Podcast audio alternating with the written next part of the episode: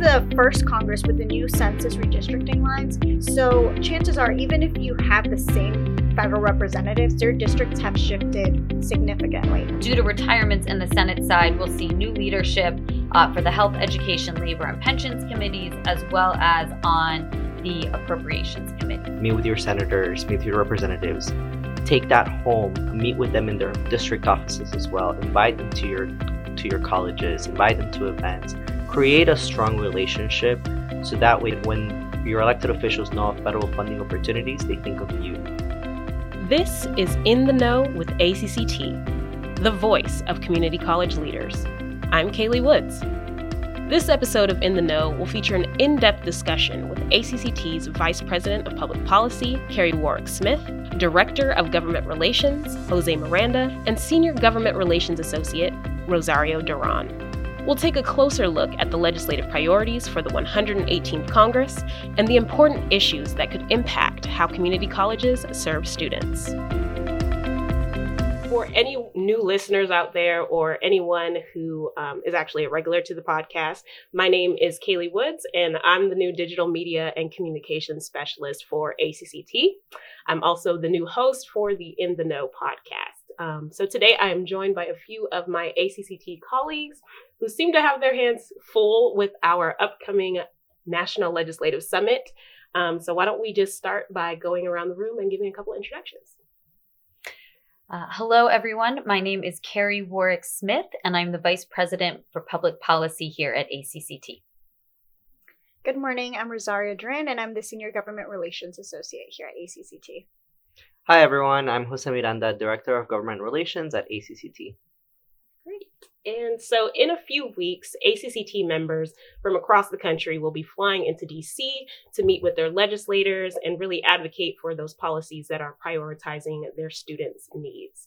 Um, so, does anybody want to just give a brief overview of the NLS for anybody who may be attending for the first time? Um, what kind of things can they expect to see? Sure thing. I'd be happy to, Kaylee. So, the NLS, or the Community College National Legislative Summit, is the premier event for community college leaders and stakeholders to advocate on behalf of their students and their institutions in Washington, D.C. at the federal level.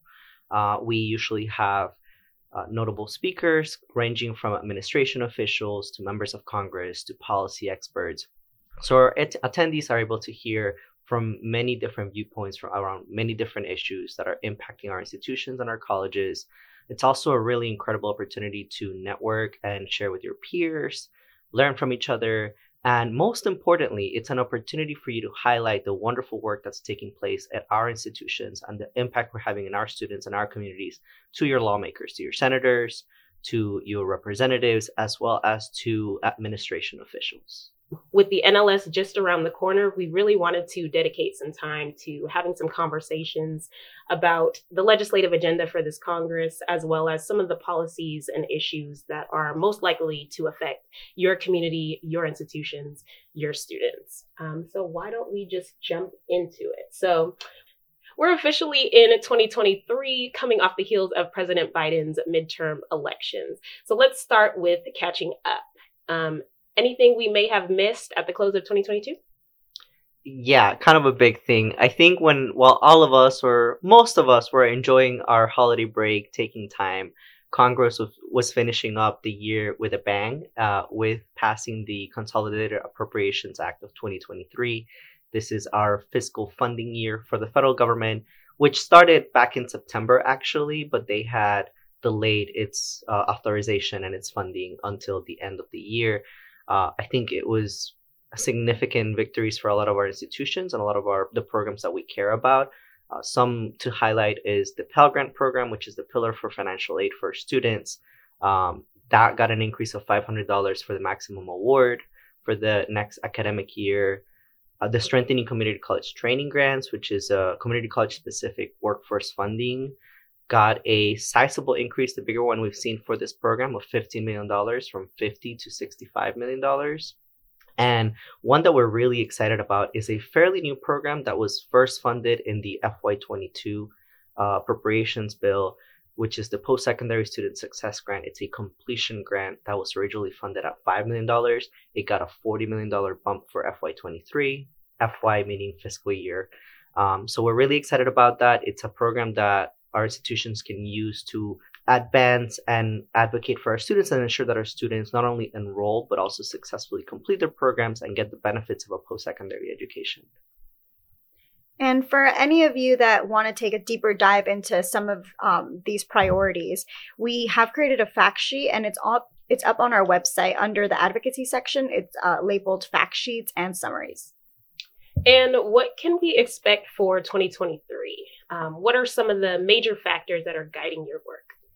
Um, thanks, Kelly. So, you know, shifting away from the end of the 117th Congress and looking forward to the to the now uh, beginning of the 118th Congress, uh, we're going to see um, some significant changes based on those midterm elections that we mentioned earlier. Um, so, first of all, the majority in the House of Representatives has flipped from the Democrats to the Republicans, as I'm sure our listeners know and and have seen uh, covered uh, in the press with the results. Um, but that does uh, affect our work and how we approach our legislative priorities. Um, it also affects the the elected officials that we are working with. Um, so, in addition to that change, there are also several elected officials uh, who retired uh, or who were unsuccessful in their bids for reelection. So that means there will be uh, many new faces or uh, or familiar faces in different roles moving forward. Um, some key changes that we're looking at is in the leadership of the House uh, with the Republican majority. We have a new first-time speaker in Kevin McCarthy of California. Um, but additionally, uh, longtime uh, leaders on the House Democratic side, including uh, Speaker Nancy Pelosi, have stepped out of their leadership roles, even though they are still part of the Congress. So the minority leader for the Democrats um, is Hakeem Jeffries. He is in his first term as leading the Democratic caucus in the House. Uh, on the Senate side, the Democrats did retain the majority and gained one seat. So we will see how that plays out in committee assignments, but the Senate's going to look a little more familiar. Additionally, um, due to retirements in the Senate side, we'll see new leadership uh, for the Health, Education, Labor, and Pensions committees, as well as on the appropriations committees. And what additional changes are coming for this Congress? What preview can we give for what ACCT public policy will be working on this year? Well, uh, this is the first Congress with the new census redistricting lines. So chances are, even if you have the same federal representatives, their districts have shifted significantly. Um, maybe your school was in one district, it might be now in the neighboring district. So um, that's one thing that we'd like our members to keep in mind when um, doing research for uh, these meetings is that they they want to make sure that they're meeting with the right office and that they're aware of the shifting um, districts. As well as uh, something Carrie alluded to is that there's a lot of new members from both parties. So there's a lot of ground to cover on our end of just meeting with these new offices as they staff up and making sure that community colleges is a top priority for them. So, Rosario, I know you mentioned that there's been some redistricting going on. Um, so, how can members know which district they're a part of, who the representatives are? What's the best way to find out that information? Well, that's a great question. Um, actually, if you go to our website, acct.org, we have under the advocacy tab, there's an action center where you can find your new representatives as well as um, send them messages. Okay. And Jose, did you want to talk a little bit about the green sheet? Yeah, absolutely. So, coming to what a preview of our work for this coming year, a lot of our work will be guided by what we commonly refer to as a green sheet, and I'll explain that now. But before that, let me give you a little bit of a context. So, with the start of the new Congress, there is a document that we always publish. We only publish it once every two years, and it aligns with the new Congress. That's our legislative agenda. That is a very comprehensive um, document that includes items from various different policy uh, sections in our federal government that impact our community colleges, from reauthorizing the Higher Education Act to tax policy to student support, you name it. It's all there that document guides our work for the next two years. But things change from year to year. So, in order to be more focused or more tailored in what we do, we also develop what is called our legislative priorities, and that is uh, commonly referred to by many of our attendees as the green sheet. Uh, disclaimer: it's printed on a green sheet. so you get to see both of these uh, documents at NLS next month But the the green sheet is essentially a excerpt of our legislative agenda where we take a look at what are some of, some of the big ticket items that our members are asking us to continue advocating on.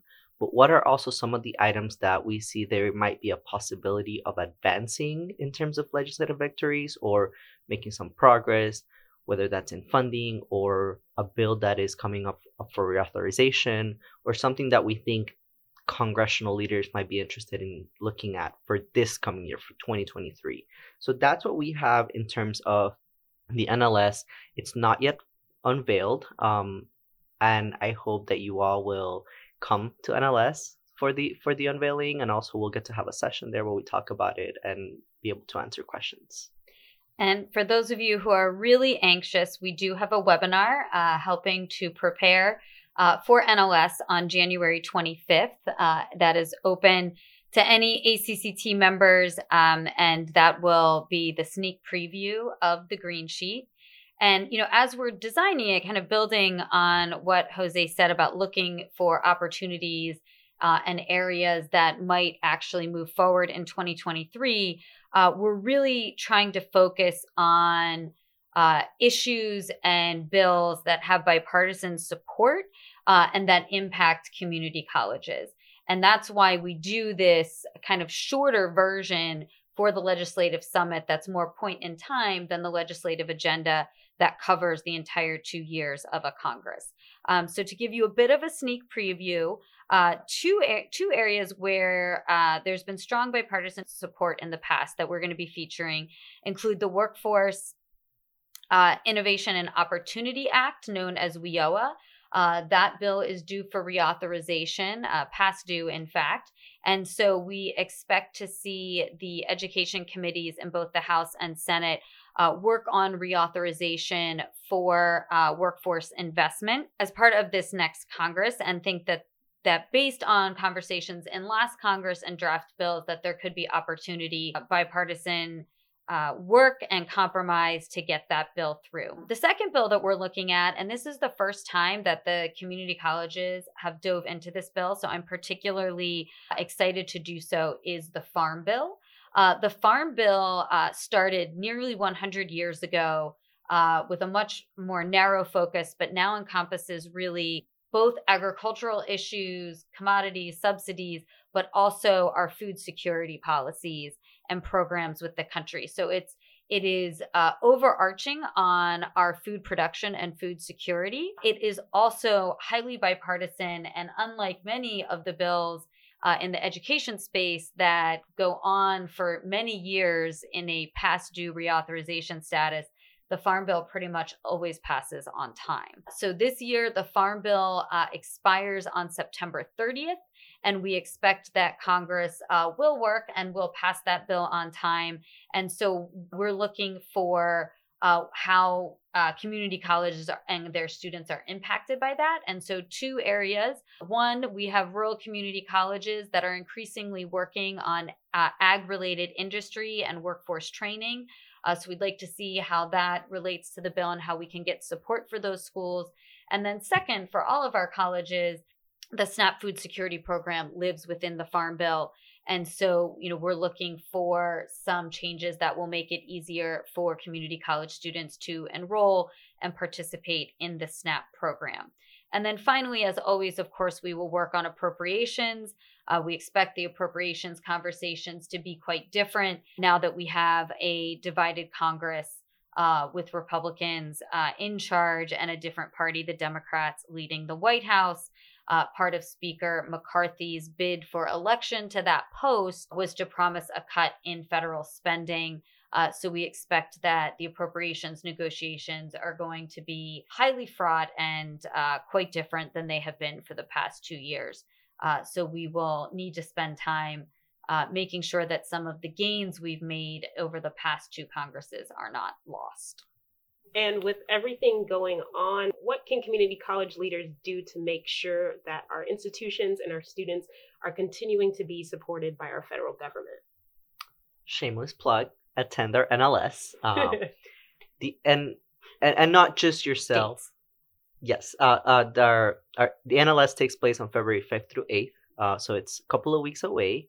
Um, and I would say not just bring yourself, um, the rest of your trustees, your college president, but also your students. Your students are going to be some of your strongest advocates in front of um, our elected officials.